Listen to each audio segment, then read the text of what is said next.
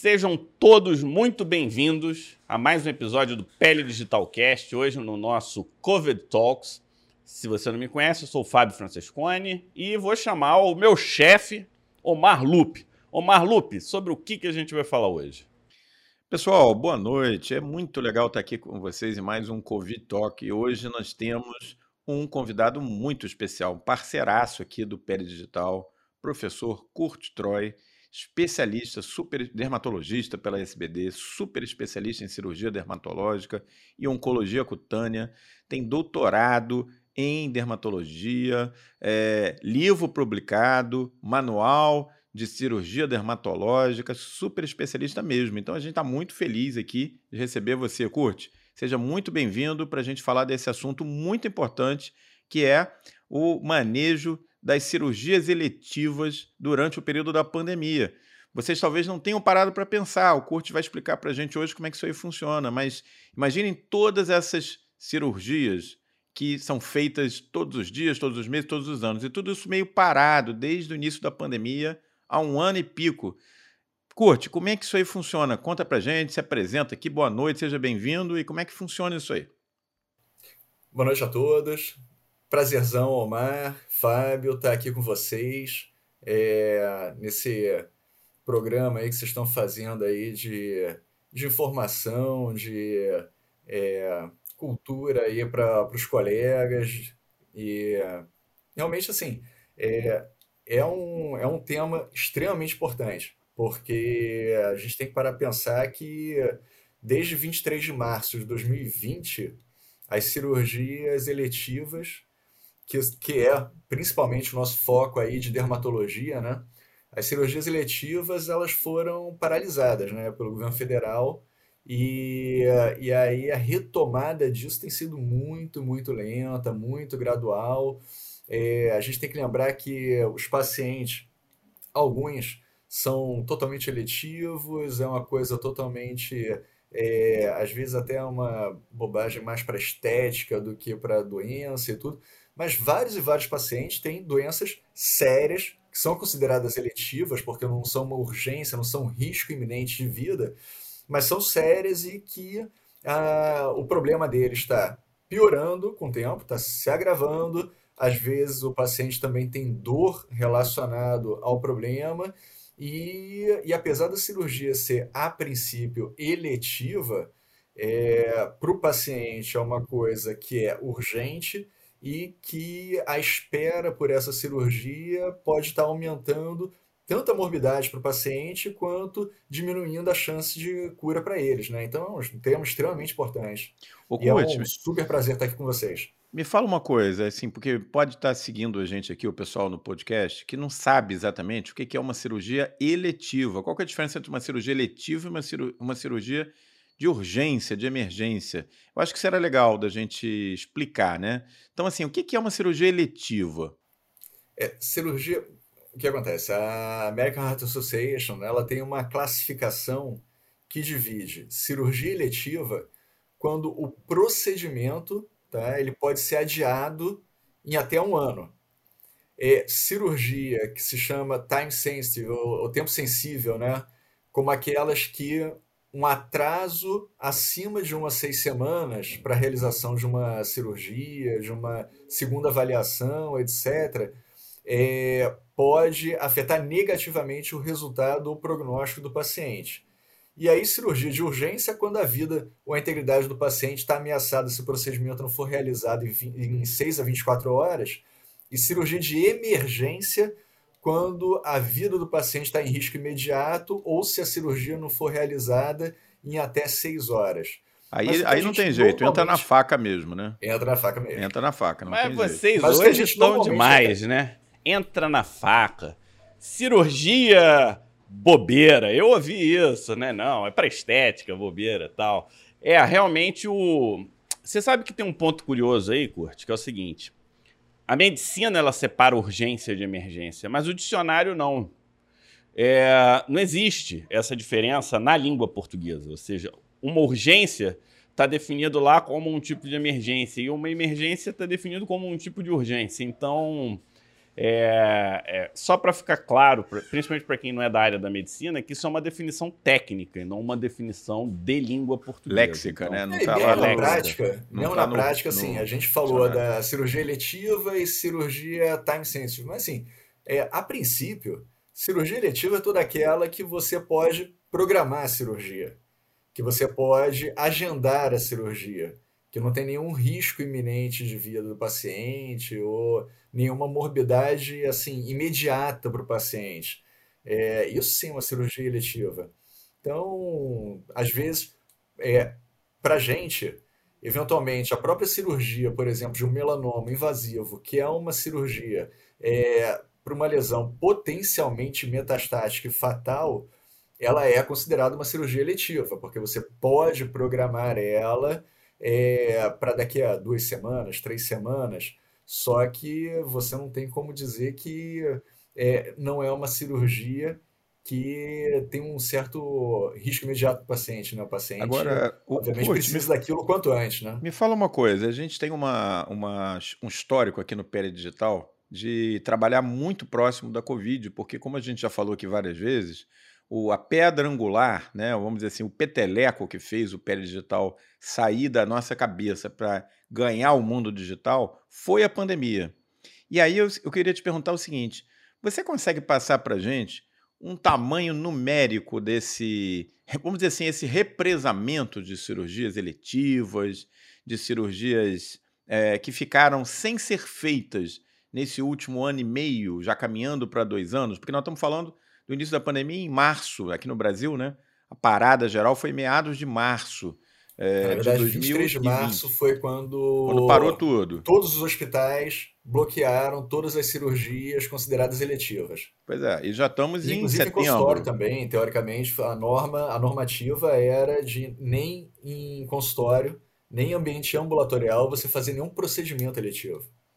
Pois é, nós já estamos em setembro de 2021, Isso, 23 um ano e meio. de março de 2020. É, pois é. Você consegue passar para a gente assim uma escala do, do tamanho do problema, para a gente assim, poder entender melhor do que, que a gente está falando? Ah, com certeza. A gente tem algumas, alguns números, por exemplo, é, na Bahia, a estimativa é de que você tenha tido mais ou menos 50 mil cirurgias desde o início da pandemia, né? É, 50 mil cirurgias eletivas é, adiadas tá? ou canceladas.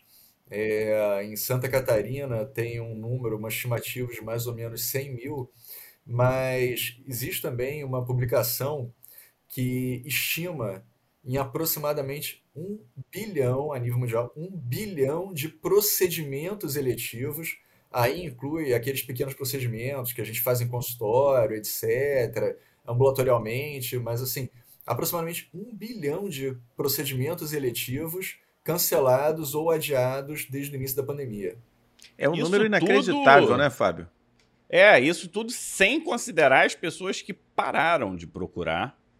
Exatamente. Sim. Por conta é. da, da pandemia. E esse você... lance de ser eletivo ou não ser eletivo, por exemplo, é, o Kurt trabalha muito com oncologia cutânea, Omar. E a gente sabe, por exemplo, que um carcinoma base celular pode esperar um mês. Pouco provável que em um mês você mude absurdamente o prognóstico e mude absurdamente o tipo de cirurgia. Mas dois meses, três meses, quatro meses, a gente está falando de uma mudança potencial, né? A gente não tem um número mágico, né? Pode esperar três semanas, duas semanas, quatro meses, seis meses.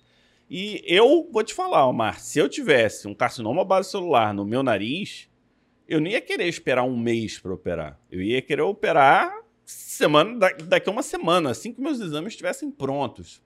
Como é que Imagina a gente equilibra? Um né? Um espino celular, um melanoma. É, aí se entrar nos Nem outros, muito pior.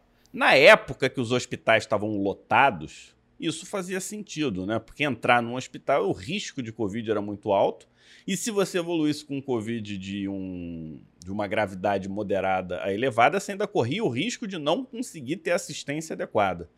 Hoje já não faz tanto sentido isso, né? A gente tem uma taxa de ocupação já controlada E como é que está essa situação nesse momento, né, Curte? Como é que como é que você está contextualizando, como é que você está lidando com os seus pacientes? E aí eu acho que a gente pode até trazer tanto o cenário particular quanto o cenário de SUS, né? Que são dois cenários é, importantes. É, e oncologia cutânea ela é muito comum nos dois cenários, tanto no SUS quanto no particular. É, eu estou curioso para saber se, com esses dados da Bahia e de Florianópolis, né, de Santa Catarina que você passou para gente, se nós fizermos aí uma, vamos dizer assim, uma, uma projeção em termos nacionais, né, né, botando aí 70 mil né, na média entre esses dois estados, você multiplicar isso pelo número de estados que nós temos na federação, você vai provavelmente para alguns milhões, milhões, gente, não centenas, não milhares, mas milhões de procedimentos eletivos represados. Então, Curte, como é que funciona isso? Quando que devem ser reiniciadas as cirurgias eletivas, afinal, na sua opinião? Bom, é, Fábio, respondendo a tua pergunta da diferença aí de particular para SUS, né? Realmente, assim, a, as cirurgias começaram a ser retomadas no meio do ano passado, as cirurgias eletivas começaram a ser bem devagar reiniciadas no, meio do ano passado, mas assim, na grande maioria, elas foram reiniciadas eletivamente muito mais rápido no sistema particular do que no público até por causa justamente da, da oferta de, de leitos disponíveis, de equipamentos de proteção individual disponíveis, material de insumo, inclusive assim, para sedação, etc. É, então, isso foi reiniciado mais rápido no particular do que no SUS. O SUS demorou muito mais, e aí entra também aquela questão burocrática, política. Então, assim, você tinha estados é, com números parecidos, porém, é, assim, de melhora da, do número de internação, etc., porém que alguns estados decidiam antes reiniciar cirurgias eletivas e outros esperavam mais. Então, assim, é, a nível SUS, a nível público, tem uma série de outros fatores envolvidos que acabam postergando mais esse reinício das cirurgias eletivas. A nível particular, começou um pouquinho mais rápido. É, o que acontece? Tem, existem algumas diretrizes tá, que norteiam justamente o reinício de, de cirurgias eletivas. Né? O mais importante é justamente o, o local aonde vão ser reiniciadas as cirurgias já dispor de leitos adequados de espera para os pacientes que vão ser operados, tá? É, dependendo da quantidade de cirurgias que vão ser feitas, né? É, leitos de internação e inclusive leitos também de CTI. Outra coisa que tem que ser sempre levada em consideração é fornecer equipamentos de proteção individual, não só para pacientes, para médicos, mas também toda a equipe de apoio, enfermeiros, técnicos de enfermagem, etc. Você tem que ter uma oferta adequada de equipamentos de proteção individual para todo mundo e, e, justamente os insumos. Né? É, a gente viu é, cirurgias serem canceladas, por quê? Na verdade, porque estava começando a ter falta de medicamentos para sedação, por exemplo, é, Propofol, Midazolam, etc., e que eram utilizados para os pacientes internados com Covid em CTI. E óbvio, eles têm que, têm que, têm que priorizar esses medicamentos para esses pacientes. Então, no momento que você tem uma oferta adequada, inclusive desses insumos para pacientes eletivos, aí você pode reiniciar progressivamente as cirurgias eletivas. E existem até planos de reinício dessas cirurgias. É, se falava muito justamente em reiniciar a princípio em apenas 25% do, do número normal de cirurgias eletivas do hospital, e aí depois de alguns meses, é, tendo isso de forma mais estável, passar para 50%, depois passar para 75%, até reiniciar completamente a, a como, como é que eu vou dizer assim, a faixa normal de atendimento de procedimentos seletivos. Então, assim, isso tem que ser escalonado de uma forma muito gradual e sempre levando em consideração, eventualmente, novos picos né, do Covid. No momento em que você tem novos picos de Covid, isso tudo pode ser interrompido. Eu vi isso se interromper inúmeras vezes. É, teoricamente, você só está autorizado realmente a aumentar o número de cirurgias eletivas se você tem uma queda de pelo menos 14 dias consecutivos de internação e de atendimento de pacientes com Covid. Então, assim, no momento que você tem uma recuperação do número de infectados, um aumento do número de infectados, aumento de taxa de ocupação de leito, etc., você está totalmente autorizado a frear tudo, novamente interromper aquelas cirurgias eletivas e esperar uma nova melhora do processo até reiniciar as cirurgias eletivas. Tá, tá me lembrando, sabe o que, Omar? A conversa que a gente teve com o Anderson. Anderson, um colega é intensivista pediátrico. E ele falou que um dos grandes desafios é a logística hospitalar, porque começou a ter que se disponibilizar leito de UTI infantil para os adultos, porque na, naquela época não estava tendo muita internação de criança e os adultos estavam precisando da estrutura, né, do oxigênio, de toda aquela estrutura. Então, é, me parece hoje que os hospitais com as melhores capacidades de processo, ou seja, tem a lista dos, dos pacientes, consegue organizar melhor, consegue fazer uma priorização, porque é, eu lembro quando estava no hospital de câncer, era assim, se tivesse que cancelar alguma cirurgia, era da dermatologia primeira, porque dermatologia é menos importante do que os outros. Sendo que eu tinha casos, por exemplo, que eu operava com cabeça e pescoço, e aí o paciente ia perder é, o globo ocular, por exemplo. Então, não tinha uma lógica e não tinha um processo bem estabelecido. Isso talvez seja um ganho nesse sentido, né? Os hospitais serem obrigados a ter um controle de processos melhor para ajudar de uma forma né, organizada, sistêmica, né? O paciente, o médico, a equipe, todo mundo junto. Alguém precisa ter essa visão global. Então, esse é um ponto. Antes de, de, de seguir, eu queria que você explicasse para os nossos pacientes, paciente, paciente, colegas, colegas, quando que você leva um paciente seu para o centro cirúrgico? Porque quando a gente pensa em cirurgia dermatológica, muitos estão imaginando, mas não é no consultório? Você não faz a cirurgia no consultório? E eu acho legal você passar essa perspectiva que você é um médico dermatologista que opera muito em centro cirúrgico, né? Quando que você leva para o centro cirúrgico? Quando que você faz no seu consultório? Se é que você faz procedimento cirúrgico no teu consultório. Não, com certeza, Fábio. Deixa eu só fazer um adendo. Você falou da questão da gravidade de cirurgia dermatológica, né? Mas isso é um fato e realmente, assim, um dos critérios você levar em consideração é, para reinício de cirurgia eletiva é a gravidade do, do problema que vai ser tratado, né? É, e realmente, você tem coisas que, como a gente comentou antes, são teoricamente cirurgias eletivas, mas é uma coisa oncológica, é um melanoma, um espinocelular, etc. E assim, isso entra na frente, na, na prioridade no reinício das cirurgias eletivas, né? Então isso também é uma coisa importante que a gente não tinha comentado e tem que ser levado em consideração, sim. É, diferente de um cisto, por exemplo, você pode postergar o quando você quiser. É, em relação a, a, quando eu levo para o centro cirúrgico, é, tem inúmeros fatores envolvidos. É, eu faço muito, muito procedimento no consultório, tá? Muito procedimento no consultório. Normalmente menores. É, retirada de cisto, é, biópsias, exerese simples, principalmente quando você vai fazer um fechamento simples e eu simplesmente retiro a lesão e fecho ela direto. Se eu não preciso de uma de um cuidado maior em relação à margem de segurança daquela lesão, se, por exemplo, não é um tumor mais agressivo, numa área de alto risco, etc.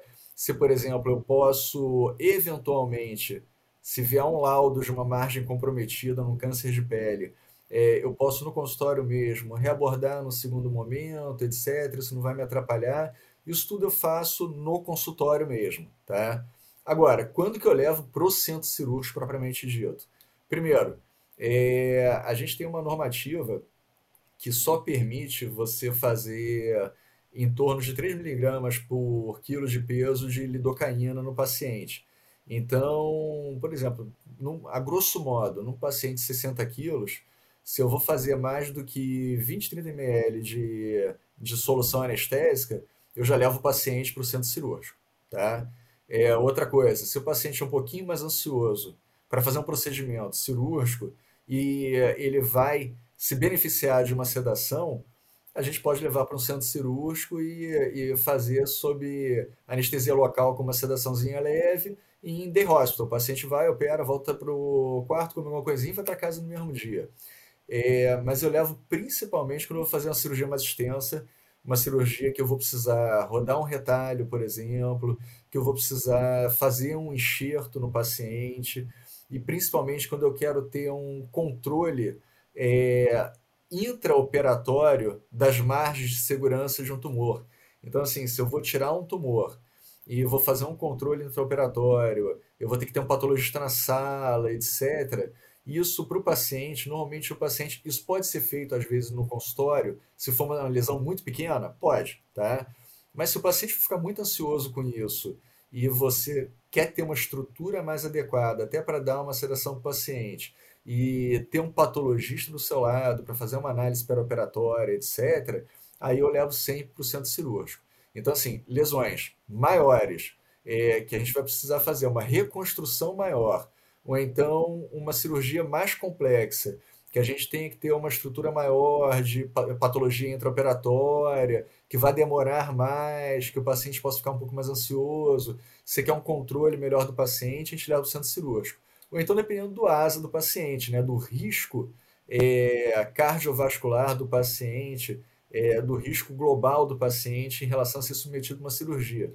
Pacientes com risco maior, com asa 3, asa 4, obrigatoriamente você não vai fazer um procedimento nesse paciente no consultório. Você vai fazer nele sob monitorização. Você não está nem pensando na questão da sedação propriamente dita.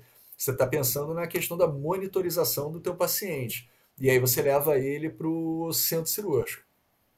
O Kurt, é, aqui com certeza no nosso podcast a gente tem também alunos de medicina e especialistas das mais diversas uh, áreas da medicina, não só dermatologistas. Então, talvez para alguns dos nossos ouvintes que estão aqui seguindo o nosso papo, é, eles tenham ficado impressionados é, e talvez não tenham a noção de que na dermatologia a gente opera tanto e que a cirurgia dermatológica é uma coisa tão complexa e tão ampla como você está descrevendo agora, né?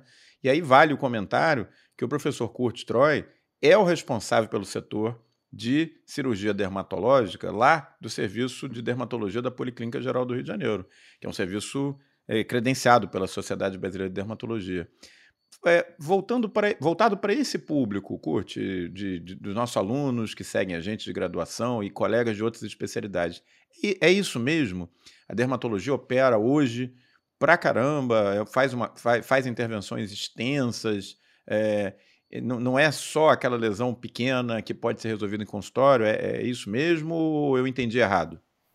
Ah, com certeza, Mara. A gente, dentro da dermatologia, a gente tem um espectro amplo de atuação, né?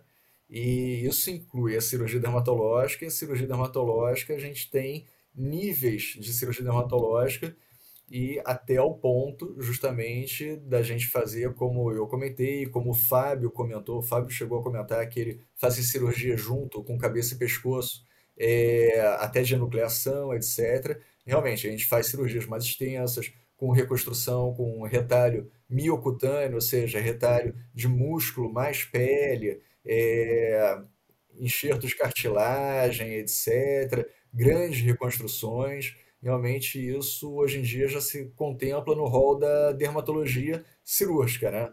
É, é uma interseção entre a dermatologia cirúrgica, a cirurgia plástica, o cabeça e pescoço. É, eu acho que em matéria de tumor cutâneo, é, já tem uma interseção muito grande nesse sentido. A gente faz procedimentos, inclusive, bem extensos mesmo. Isso é muito legal, né, pessoal? Vocês estão ouvindo a gente, que talvez não tenham essa noção, essa dimensão de como a dermatologia avançou. Não era assim quando eu fiz a minha residência 21 anos atrás. Mas mudou. Mudou. Só isso, graças... mano? 20? Não. É... não, não tem não. Agora, é... agora você impactou o nosso podcast. Querendo entregar a idade. Atrás. Para o com fato, isso. O fato é que mudou. Olha, eu, eu vi, cara, eu, eu cheguei aí como residente no primeiro, no segundo Congresso Brasileiro de Cirurgia Dermatológica. Isso é muito legal. Eu não vi é, ainda como residente ela nascendo, não. Porque ela nasceu um pouquinho antes de eu me formar, se eu não me engano, em 88, 89.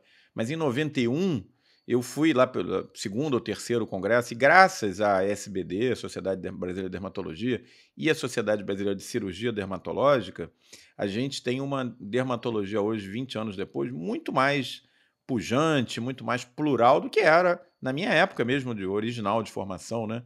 E é, quem é que se beneficia disso? Toda uma geração de dermatologistas aí que o professor Curti ajuda a formar e no final, gente, o nosso paciente que é melhor observado, que é melhor abordado, que é melhor tratado. Então, acho que a gente tem que ter muito orgulho de como a nossa especialidade se desenvolveu, não é isso, Kurt? É, virou uma especialidade eminentemente clínico-cirúrgica. Clínico-cirúrgica. Ela deixou de ser clínica e hoje em dia é considerada clínico-cirúrgica. O que reflete, inclusive, na parte estética, né? Porque a gente, conhecendo muito melhor, inclusive, a parte de anatomia, repercussões, se reflete inclusive na parte estética, pelo qual o dermatologista é tão conhecido, né? Mas a parte cirúrgica complementa muito bem isso. Legal.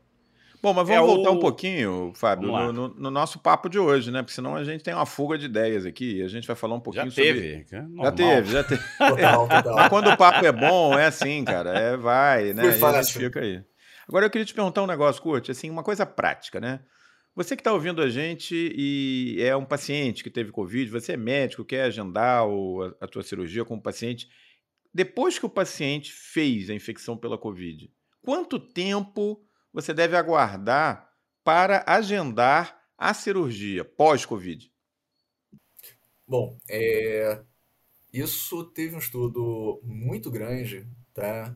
global, que avaliou 140 mil pacientes em 116 países diferentes e que eles tentaram estabelecer é, justamente o, o, o, risco do paciente de ter tido Covid e depois de ser operado, né? Porque a gente sabe que a Covid é uma doença multissistêmica, né? É, impacta tanto a parte pulmonar quanto a parte cardiovascular, é, gera inúmeras tromboses, dá, pode dar miocardite, etc. Então, assim, é, isso aumenta em muito a morbidade, a morbimortalidade desses pacientes em pós-operatório. Então, tentaram justamente definir é, um tempo, um prazo para o paciente ser operado depois que ele teve a, a Covid. O que se concluiu é que normalmente para o paciente ter um risco de mortalidade semelhante ao, ao de outros pacientes em geral, ele precisava de pelo menos, no mínimo, sete semanas de recuperação total em relação à Covid. Tá?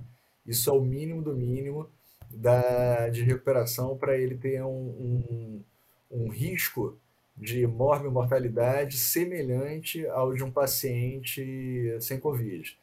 O que o, a Sociedade Americana de Anestesia recomenda é que se o paciente ele foi só exposto ao Covid, tá? ele teve o contato próximo com alguém infectado, etc., é, a orientação é de adiar um procedimento eletivo em pelo menos duas semanas. Tá?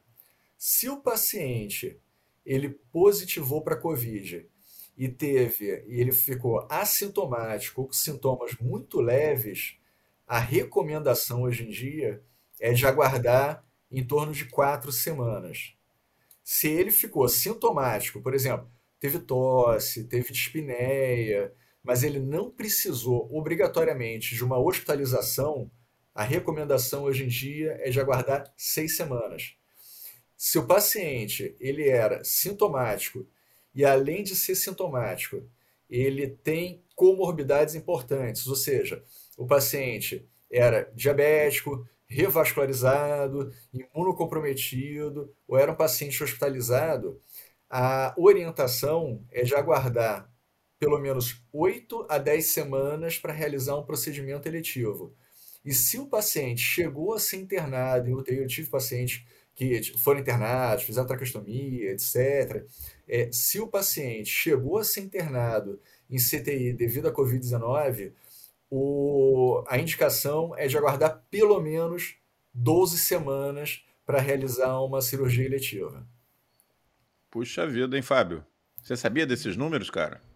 Já até esqueci, são tantos números, né? Eu vou ter que ouvir o, o episódio depois. Se quiser, eu mando tabelinha pro Gente, é, eu vou é ter que ouvir esse episódio. Cheguei até a fazer tabelinha para isso, é, cara, que realmente não, é uma coisa mas importante. Mas o que, que, é importante aqui, Omar? O que, que, que, que eu acho que fica claro e patente, né? Quando você faz uma pergunta aparentemente simples. Ah, quanto você leva para o centro cirúrgico? Ou você faz uma pergunta simples. Ah, quanto tempo espera?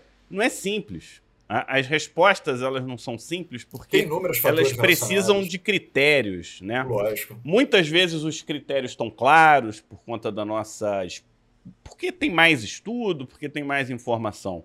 E, e quando a gente está aprendendo, porque eu acho que o Covid a gente vive no gerúndio, né? A gente está sempre aprendendo nova informação, sempre tem coisa nova.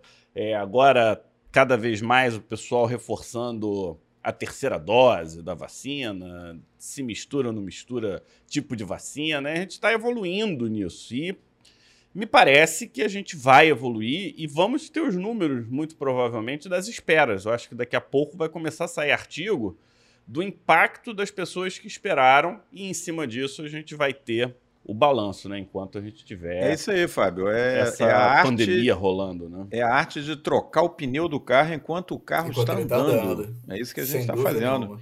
E aí eu vou no curte de novo, que é o nosso receptáculo de informações dermatológicas para cirurgia e, e oncologia. Vocês viram que o cara é fera? Não, antes eu vou encomendar, curte, faz um post da, esse, desses números aí, faz um, um, post encomendado lá pra gente soltar no Pele Digital. Pele Digital um carrossel fantástico, né? Um carrossel Maravilha. maneiro esse, que eu acho que é de utilidade pública. E já faz a chamada aqui pro nosso pra, é. pro podcast. Sem dúvida, é uma coisa que eu fiz para o consultório que eu acho que ajuda muito, que realmente é, respalda a gente, né? Numa decisão Exatamente. dessa. Agora, óbvio, a gente tem que levar em consideração também, como a gente falou, a gravidade da doença do paciente, né? Até que ponto que realmente é eletivo, né? Agora vem cá, Curte, é, nós estamos num momento agora que 60, aproximadamente 66% da população brasileira já, já recebeu uma dose da vacina para a Covid e um terço, em torno de 35%, já tomou as duas doses. Ou, quando é a vacina da Janssen, que é a dose única, tomou uma dose, ou seja, já estão plenamente vacinados. É, existe uma, uma política pública se construindo no mundo inteiro, no Brasil não é exceção, de cada vez mais, você não pode obrigar ninguém a se vacinar, mas de cercear o acesso a locais públicos, exigindo que ou você mostre a carteira de vacinação, ou, de, de, dependendo da situação, por exemplo, para acesso a, a atividades esportivas estão começando a voltar, né? Você tem que mostrar é, ou a carteira de vacinação ou um PCR, né? O exame de PCR feito é, numa determinada faixa de tempo antes de você poder ter acesso a, a essa atividade. Como é que pra funciona é isso? Para a cirurgia, o teste de Covid antes de cirurgia, qual é a normativa? Como é que você faz no dia a dia? Antes é eu queria até resolve? contar uma historinha, né? Porque o, o, meu pai teve que operar durante a pandemia uma hernia inguinal. E aí, no processo de internação, solicitaram o exame dele e o exame da minha mãe, que seria acompanhante. E ele descobriu que estava com Covid por conta desse, desse pré-operatório. Então, Sabe, eu estou passando aqui um. meu pai. É, foi então, absurda, caso de vida cara. real. É, pois é. Cirurgia então, eletiva. Dois. Né? Então são Cirurgia três. Eletiva. Ó, gerente lá da clínica, minha gerente da clínica de muitos anos, estava meio acima do peso, estava pro programando cirurgia bariátrica. Quando internou, deu positivo o exame. Ela fez uma Covid bem grave, depois se recuperou. Depois acabou operando. Mesma coisa, você vê, nós três aqui, Três situações. Cada um tem uma então. história, né? É, eu tive Exatamente. inúmeros casos, eu- a gente contou aqui de casos de família, né? Mas, assim, de paciente meu, eu tive, pelo menos, eu vou dar uma ordem de umas 10 cirurgias que eu tive que cancelar, porque o paciente fez o PCR para realizar a cirurgia e estava positivo no PCR. Alguns evoluíram com doença sintomática, outros continuaram assintomáticos durante duas semanas. Mas eu vou te dizer que pelo menos eu tive umas 10 cirurgias que foram canceladas ao longo desse período. Mas respondendo a tua pergunta, Omar, realmente acontece exatamente a mesma coisa para cirurgia eletiva, tá?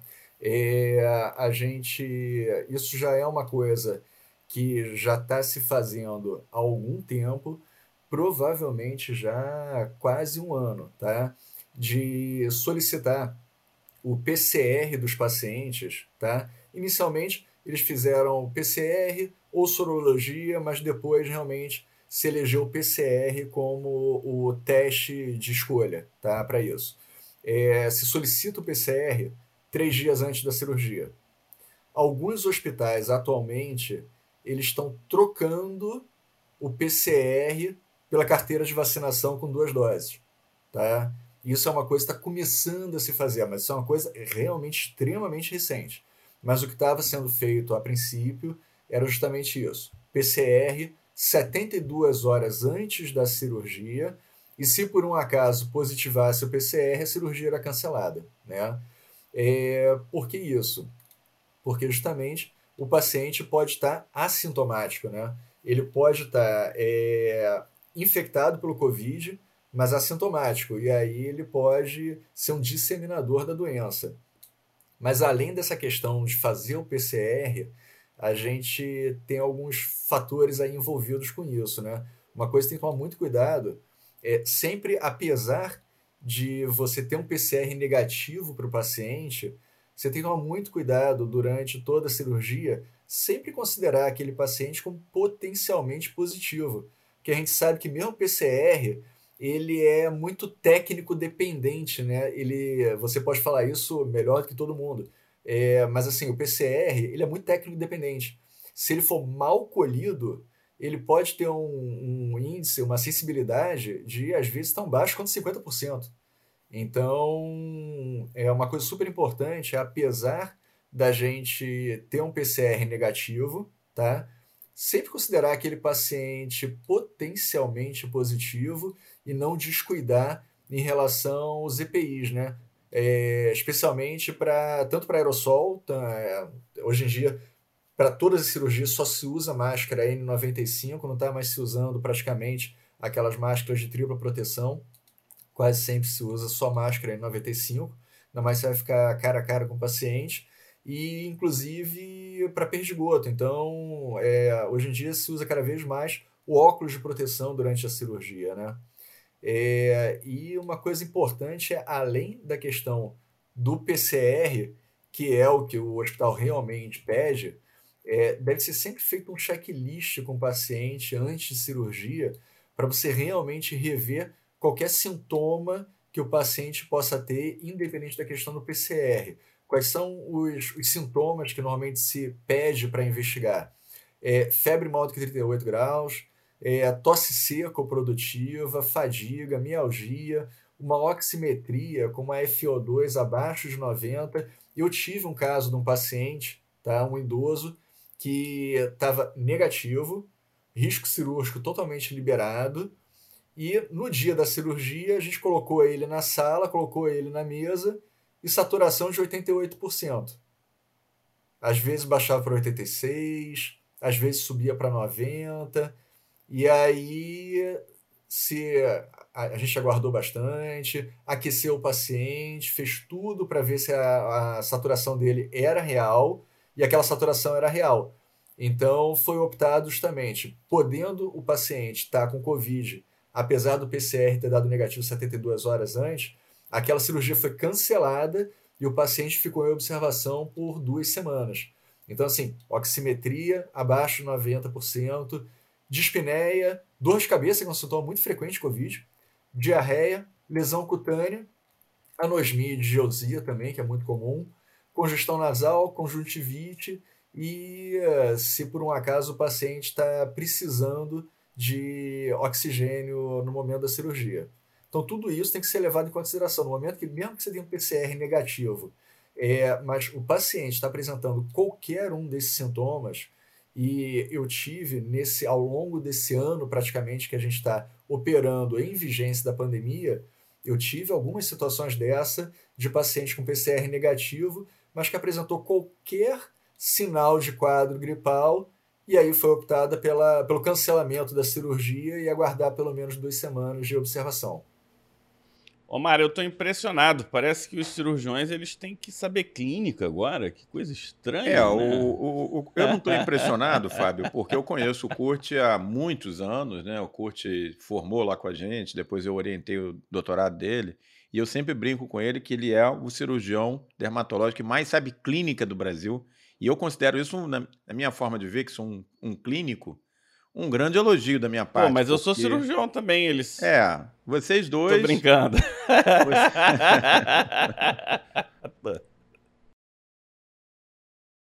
É, antigamente. Não, é.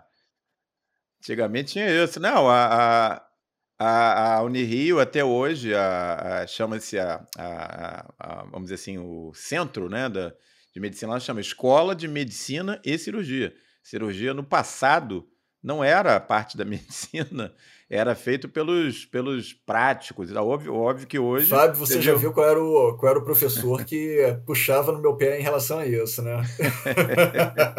Hoje Não, você vê um- o Kurt falando. Um- É, a gente sério. pode até fazer um podcast aqui depois da história da dermatologia, né? E a história da dermatologia ela começa com os barbeiros, né? Então as primeiras cirurgião. pessoas, é, que as primeiras cirurgias dermatológicas vinham de não médicos, não tinham nada a ver com médicos. E fo- foi interessante porque o resgate da cirurgia dermatológica ela vem de forma muito mais contemporânea, mas foi uma especialidade que começou com cirurgia. A gente era de lado, era uma especialidade secundária e a gente fazia os procedimentos menos nobres. E aí, com o tempo, a gente foi migrando para a clínica e, e a clínica ela foi tomando muito espaço. Foi uma fase em que a gente deu muito nome, deu muito diagnóstico. E aí, a partir da década de 80, um pouco final da década de 70, a gente começou a voltar a assumir os nossos procedimentos, é, principalmente de oncologia cutânea, e depois veio a parte da cirurgia cosmiátrica, né?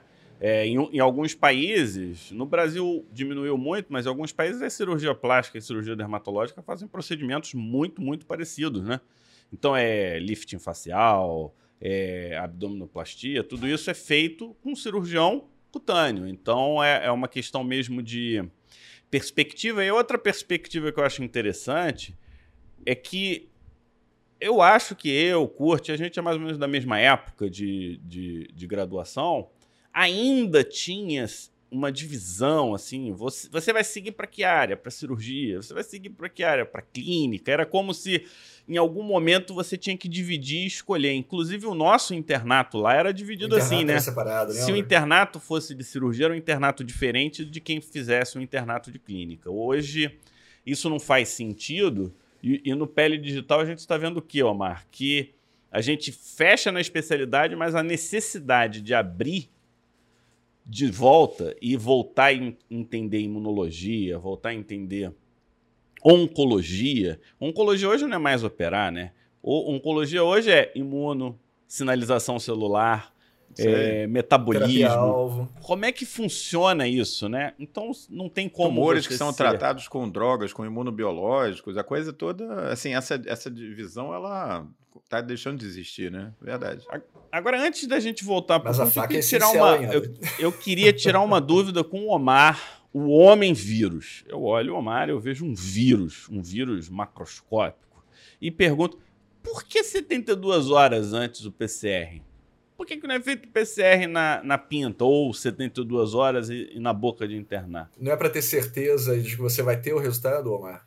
É, provavelmente sim. O ideal seria. Tem limitações de laboratório, né? Às vezes é É, o- PCR sai rápido. O Kurt abordou muito bem, né, as questões de limitação. Não, ele, ele do trouxe o PCR, protocolo do hospital, né? Eu só estou na dúvida por que, que o protocolo do hospital não faz na boca da garrafa. Talvez seja a logística de conseguir entregar o exame na hora certa, né? É, exatamente. É, o é, coach abordou um outro gargalo também importante, Fábio, que é a questão da técnica do PCR, né? Você, os dados são esses mesmos, né? Você aumenta para um paciente que está liberando vírus, está na fase de liberação total de vírus, se você não colhe adequadamente, você reduz a chance de positivar o PCR de quase 70% para 50%. Você perde aí 20, 25% desses pacientes só pela técnica de coleta, se você introduz mais aquela escovinha, se você é, coloca essa escovinha de uma forma umedecida, se você demora mais lá dentro. Então, assim, a técnica é, é, é o PCR é um exame muito técnico e sensível, entendeu? Então também tem É, nesse lado, né? caso né? aí o, a técnica é da coleta, né? Da coleta. você quer porção anterior de narina, você quer cavidade oral, você quer orofaringe, você quer nasofaringe, você quer a combinação disso tudo. E aí volta naquilo que a gente comentou lá atrás, né? Os hospitais com os melhores processos vão ser os hospitais que vão é, sair na frente nesse sentido. Ou seja, o que consegue entregar o PCR em duas horas, o que consegue fazer a melhor coleta e otimizar a positividade e por aí vai, vão ser os hospitais que no fim vão ter menos custo, vão ter menos intercorrência, vão ter menos casos de Covid erroneamente internados e por Exatamente. aí vai. Então, é. É, investir... acaba forçando todo mundo é. a melhorar, né? A melhora. É, investir, o, o hospital que entende que investir no processo é, faz com que tenha um melhor resultado lá na frente, expõe mesmo, menos a sua equipe, expõe menos o paciente. Quer dizer, num primeiro momento é um gasto extra que o hospital tem, mais à frente esse gasto se mostra claramente benéfico, né? Pra, pra... Eu gostaria, por exemplo, em vez de ficar colhendo no laboratório três dias antes, que a maioria dos laboratórios você tem que é, você tem que ir lá e, e, fazer a reserva do teu horário, né? Então, na verdade, é um processo que começa uma semana antes. Seria muito melhor para mim o quê? Chegar lá no dia, duas horas antes, colhe e beleza, deu, deu, deu positivo, não faça a cirurgia, deu negativo, para casa. Deu negativo, vou, vou embora. E faça a cirurgia. Muito melhor, né? Eu escolheria até o hospital por causa disso, não é isso, Kurt? Com certeza. É, tem, hoje em dia tem hospitais, mas realmente são poucos, que tem, por exemplo, um Gen Expert à disposição e em duas horas você tem o resultado. E um resultado extremamente fiel. Então, só que é, tem, tem toda a limitação em relação a custo, gasto, etc mas é o que você comentou muito bem. Isso, na verdade, se você olhar no macro, acaba que é, economizar nisso é um barato que sai caro. Você, você consegue agilizar as cirurgias, você consegue expor menos a sua equipe, então assim, você tem menos gente afastada por doença, é, você tem menos gasto em relação a material, e aí você acaba economizando. É, isso me lembra exatamente, Kurt, aquela situação do, do empresário que tem uma firma de construção civil e sabe que tem um cimento trivalente que não é tão sensibilizante quanto o hexavalente. Só que é mais caro. Esse cimento tem sal de bário, então ele causa, deixa menos cromo liberado para fazer dermatite de contato. Só que é mais caro. Então o cara fala assim, ó, eu vou comprar o cimento mais barato e, sei lá, dane-se, os, os meus funcionários vão, vão ter que se virar assim mesmo. O cara que tem uma visão mais para frente fala: não, eu vou comprar um cimento que é melhor, que é menos sensibilizante, porque eu vou gastar menos mais agora, mas lá na frente o meu funcionário vai ter uma vida de melhor qualidade, ele não vai ficar tão afastado é, porque tem dermatite de contato. A dermatite de contato pode afastar ele meses ou anos e vou ter que pagar o salário dele de qualquer maneira. Eu vou ter custo com demissão. Ou seja, tudo é a forma como você encara né, o processo. Então, investir no processo para a pessoa que tem uma cabeça boa, aberta, arejada, é, acaba te dando retorno financeiro e você tem funcionários muito mais felizes e satisfeitos. No caso da cirurgia, pessoas que vão ser operadas muito mais satisfeitas, né? É, e, e, tem a questão também da. que eu acho que é uma das funções nossas aqui, é, do conhecimento, né? É, o que, que eu vejo? Aqui não é um canal político e tô, nem de longe eu tenho intenção de falar de política. Mas o nosso conhecimento técnico pode ajudar as pessoas da política. Então, se o pessoal da política sabe que tem esses dois tipos de cimento, e, sou, e se eles soubessem a quantidade de pessoas que estão dependendo de INSS por conta é, de dermatite de contato alérgico ao cimento, talvez houvesse algum incentivo uma, para é esse uma, uma política pública, um pouco né? mais caro, né? Coisa é. de política é ser pública. como política pública. É, é, cabe a gente trazer essas informações e cabem os políticos pegarem essas informações e transformarem em ações, né? A gente, a gente faz a, a nossa parte aqui. E eu, eu queria dar segmento, Omar, se você permitir. Você sabe que cabelo branco manda aqui. Vamos lá. Cabelo branco manda. E a pergunta é a seguinte: depois disso tudo que você me falou, depois de toda essa explicação, depois de deixar claro que as decisões elas são baseadas em critérios e não achismo, né? Ah, eu acho que você vai poder esperar. Eu acho não. Existem critérios e você segue esses critérios. Isso ficou claro para gente aqui. Aí eu vou fazer a pergunta. Então vale a pena esperar? Não vale a pena esperar? Qual, como que o cara que está chegando na tua frente agora, como que a gente deve Esperar abordar fazer uma pessoa? cirurgia eletiva. A gente está falando das cirurgias eletivas. Então tem um carcinoma basocelular, pálpebra inferior. Eu vou me consultar com o Dr. Kurt, que eu sei que é o cara que sabe resolver isso. E aí? Como que você está fazendo nesse momento, hoje? É, é avaliar, assim, é, em relação à cirurgia especificamente, o risco-benefício que você vai ter em relação a ela. Então, o que acontece? É, você falou de carcinoma base celular, tá? A princípio, se você tem um carcinoma base celular, é, tempo é progressão de doença, tá? Então, é uma lesão que, apesar dela ser de baixíssimo, a gente quase que não considera de potencial metastático, tem baixíssimo potencial metastático, mas ela é localmente agressiva. Então, quanto mais você aguarda, maior ela vai ficar e mais invasiva também ela vai se tornar. Então, é sempre a gente pesar o custo-benefício para o paciente. Se é uma lesão dessa, é uma lesão dessa, a gente pode eventualmente aguardar seis, oito semanas, se a gente está num, num, período de crise, é, aumento de número de casos, etc. Porém, deu uma baixada no número de casos, deu uma refreada, e entra naqueles 25% de procedimentos, entra naqueles 50% de procedimentos que a gente vai estar tá na retomada. Se é uma lesão totalmente eletiva, um, um lipominha, tá? que está há anos exatamente daquele mesmo tamanho. Aquele a gente vai postergar a perder de vista.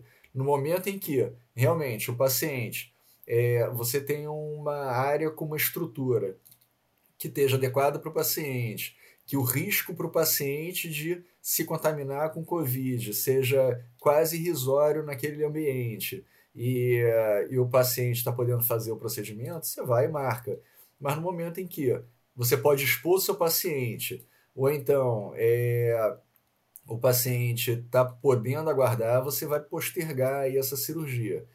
O que a gente vê é, é justamente você pesar o custo-benefício entre expor o paciente, depende de onde você vai operar. Você vai operar no consultório, a, o grau de exposição dele à Covid dentro do seu consultório é virtualmente zero, é baixíssimo, é muito, muito baixo. Ainda mais se você seguir todas as normas adequadas, distanciamento, etc., obrigar todo mundo na tua recepção a usar máscara e tudo, é baixíssimo. Se você levar ele para um centro cirúrgico, já aumenta um pouco. Se levar ele para um centro cirúrgico hospitalar, de um hospital geral que tenha uma emergência aberta, etc., aumenta bem mais. Então, eu acho que vai na questão de pesar sempre o custo-benefício para o seu paciente. Está é, tá num período pior em relação à pandemia, está com aumento do número de casos, prioriza coisas realmente muito mais urgentes. Está num período mais tranquilo em relação à pandemia e você vai poder operar ele num ambiente que seja mais tranquilo, que seja de menor risco para o paciente de se contaminar com Covid, aí você pode fazer procedimentos realmente muito mais eletivos. Realmente, apesar o custo-benefício, o risco-benefício para o paciente. Na maioria dos casos, eu não sei você, mas na maioria dos casos, Omar, quando eu opero, é, é basicamente centro cirúrgico ambulatorial, que eu chamo. Eu opero no centro cirúrgico, nos hospitais maiores eu opero geralmente no menor centro cirúrgico, e, e é alta imediata. Eu raramente deixo Sim. meu paciente internado. Então é chega, faz a cirurgia, vai embora. Então, de novo, a gente volta para quem? Para os processos, né? Os hospitais que tiverem bons processos, as cirurgias ambulatoriais de centro cirúrgico são mais fáceis, porque no interna tem menos contato. Então você consegue fazer um fluxo com o mínimo de contato possível e, e dar um giro para o hospital, dar um giro para a fila, né? Porque no momento que abrir, a fila vai estar tá grande. Então você tem que saber trabalhar todas essas questões. Então hoje, é, para mim, não teria que esperar, teria, teria que ter um desenho para as cirurgias ambulatoriais. Os hospitais deveriam estar prontos para receber. É, é, como se ele é como se fosse o trato gastrointestinal, sabe, Omar? Passa por ali e só passa do tra... pela, pela, pela barreira do trato gastrointestinal o que pode. O que não pode passa pelo tubo e vai embora. Então, é assim que deveria ser na, com algumas cirurgias. Então a é, pessoa é, entra, gente... não entra em contato com o hospital, vai para o centro cirúrgico, opera, sai sem entrar em contato com o restante do hospital. Então é, é algo que nos hospitais de médio e maior porte seria viável é, e eles deveriam pensar, não sei como é que está nesse sentido, nem sei se tem alguém fazendo assim nesse sentido, mas se eu pudesse ser um Fábio, cara tá... que manda nisso, era como eu faria, né? Aqui no Rio tá, tá acontecendo isso em vários hospitais. É, o, qual, é, qual é normalmente a minha prioridade? Eu tento o máximo operar o paciente no consultório, tá? que é o ambiente mais controlado possível. É, eventualmente, levando para centro cirúrgico, a gente sempre pensa em priorizar, se possível, um centro cirúrgico de um day hospital, ou seja, um local, um hospital, mas que seja voltado para cirurgias de hospital, aquelas que o paciente vai, opera e ou tem alta no mesmo dia, ou no máximo pernoita e tem alta no dia seguinte. Esses hospitais normalmente, é, esses centros cirúrgicos é, de day hospital, normalmente não têm uma emergência aberta, tá? Isso diminui mais ainda o risco para o paciente eventualmente a gente tendo que levar para o hospital geral, tá? Que tenha uma emergência aberta, existem grandes hospitais, principalmente aqui no Rio de Janeiro, de emergência aberta, que já estão fazendo isso que você estava comentando. É, eles têm uma área de pré e pós-operatório anexas ao centro cirúrgico. E aí, com isso, o paciente chega, ele já vai direto para essa área de pré e depois pós-operatório, que é anexa ao centro cirúrgico, interna ali. Na hora da cirurgia, entra no centro cirúrgico, opera, volta para essa área de pré e pós-operatório e dali para casa. Então não fica passeando pelo hospital, não vai para é, quarto em outro andar e depois tem que ficar pegando elevador para ir voltar para quarto, etc. Diminui muito a, a, a mobilização do paciente dentro do hospital. Esses, se eu tenho que operar em um hospital é, que é um hospital geral, que é um hospital que tenha uma estrutura maior de CTI, de retaguarda, etc., normalmente eu tento priorizar hospitais que estão tendo esse tipo de fluxo, tá? Que você descreveu, que realmente está acontecendo sim, tá? Em grandes hospitais está acontecendo isso. É, e por último, eu estou deixando realmente hospitais que tenham emergência aberta e que não estão fazendo esse tipo de fluxo. E aí o paciente tem que internar em um quarto, tá? É, separado, numa ala bem separada do centro cirúrgico, e aí tem que ser levado para o centro cirúrgico para operar, para depois voltar para o quarto, ou seja, a mobilização dele por dentro do hospital se torna enorme e aumenta muito a chance do paciente se contaminar. Então, isso que você está falando é perfeito e, e é uma tendência, é uma tendência hoje em dia. Muito bom, Kurt. O nosso papo está sensacional. Esse é o professor Kurt Troy, especialista pela Sociedade Brasileira de Dermatologia. Ele chefia o setor de cirurgia dermatológica da Policlínica Geral do Rio de Janeiro. Ele tem doutorado é, em dermatologia, é um super especialista em cirurgia dermatológica, oncologia cutânea, autor de livros, né, do manual de, de cirurgia dermatológica. Eu queria te perguntar, assim, para a gente fazer esse, esse arredondamento final do nosso super papo aqui, Curte. É, quais são, na sua, na sua opinião, as perspectivas futuras da cirurgia eletiva diante dessa pandemia da Covid que nós ainda Seu estamos lado Nostradamus, é isso que o Omar está é. perguntando. O que, que você, na sua bola de cristal, você vê pela frente, Curte? Se quiser falar da especialidade, fala do que você quiser aí. Pode falar de Covid, da dermatologia. Não, eu vou falar principalmente da nossa parte de cirurgia dermatológica, mas eu acho que isso é meio geral, né? Eu acho que é, até diante do que a gente está conversando agora, Fábio, em relação aos hospitais, eu acho que a tendência vai ser cada vez mais se priorizar procedimentos eletivos cada vez mais em unidades ambulatoriais ou de day hospital, tá? É, para expor o paciente o mínimo possível. Mas, óbvio, é isso com a segurança adequada. Não adianta querer ficar operando o paciente dentro do consultório e sendo que você trabalha, você tem o seu consultório, você tem o, o mini centro cirúrgico, num consultório dentro de um prédio em que você eh, não tem uma via de escoamento adequado para o paciente se o paciente tiver uma intercorrência, ou seja, se o paciente infartar na tua mesa, é, você não tem como pegar e colocar ele numa maca, porque a maca não entra no elevador do prédio, entendeu? Você não tem uma, uma via de saída do paciente de ambulância adequada do teu prédio. Então, assim, também não, você tem que pesar o custo-benefício. Mas eu acho que cada vez mais a gente tentar priorizar é, procedimentos ambulatorialmente e também em regime de day hospital você tem que levar para um centro cirúrgico mesmo. Eu acho que isso cada vez mais vai ser uma realidade. Além disso, a questão do cuidado em relação a aerossóis, etc., eu acho que isso veio para ficar mesmo. A gente antigamente operava praticamente com aquela máscara tripla, tri, é, de tripla filtragem, tá? E a imensa maioria das vezes sem óculos de proteção, tá? Só quando você imaginava que ia correr um risco maior de, de inchar um sangue, alguma coisa do gênero, é que usava óculos.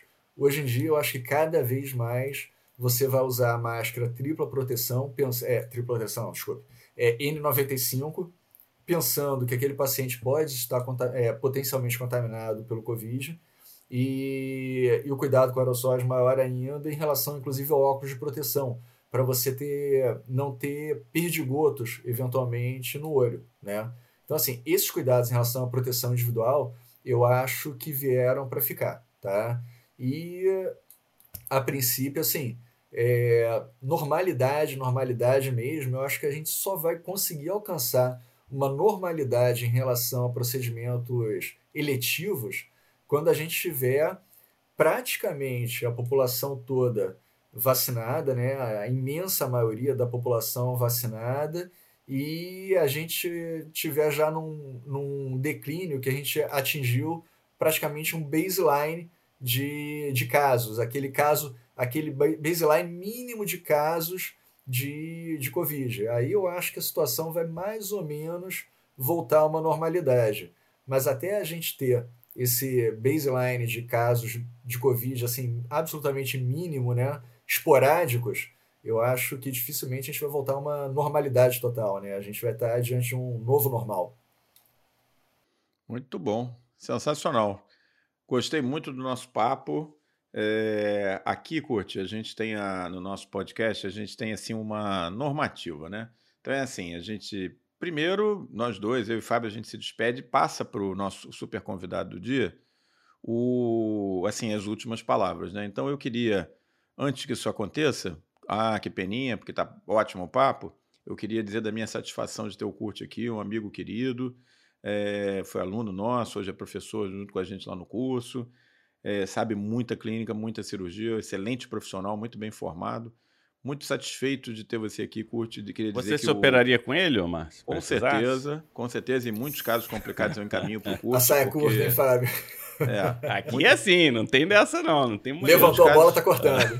É, muitos casos complicados eu encaminho para o Curte, porque ele é muito mais bem preparado que eu para cirurgia dermatológica. E, um, É isso, eu queria sempre deixar à disposição aqui o Pele Digital para você vir. Eu acho que com certeza você tem muito a contribuir aqui para o Pele Digital. Por esse papo, a gente já viu que você já tem todo o DNA Pele Digital, então você está mais do que convidado de estar aqui com a gente sempre que você quiser. Não é isso aí, Fábio? Com certeza, Omar. Foi um tema, foi e é um tema contemporâneo. A gente está vendo o impacto que isso vai causar nas rotinas, nas rotinas dos hospitais, das clínicas, dos consultórios, ou seja, é muito possível que daqui venha um desenho em que as clínicas e consultórios assumam mais procedimentos, né? É, talvez isso venha a fazer sentido. E a outra coisa que faz total sentido é que a gente está voltando a ter o cuidado, os EPI sendo usado como deveria ser usado há bastante tempo. Então a gente o Covid ele é o lado pedagógico do Covid. Curte, muito bom ouvir pessoas que estudam, pessoas que usam critérios técnicos para tomadas de decisão, mesmo nas decisões que exigem um grau de bom senso, exigem um grau de ponderação e consideração, mas sempre baseado em critérios. Isso é fundamental para o médico bem formado. O lado do DNA pele digital, eu tenho certeza que se a gente fizer um PCR, a gente vai achar o pele digital no DNA dele. E a palavra é sua, curte você, dá o tchau, você se despede e até a próxima oportunidade. Um abraço. Bom, Fábio, Omar, só tenho aí a agradecer o convite. Prazer enorme estar aí com dois grandes amigos, dois grandes colegas, expoentes e um mais do que espetacular professor. É, prazer enorme, pode contar aí com a gente sempre. É, quando quiser, é só convidar que a gente está aqui para trocar ideia, trocar informação, aprender e poder dividir informação sempre. Prazer enorme, pode contar com a gente. Abraço.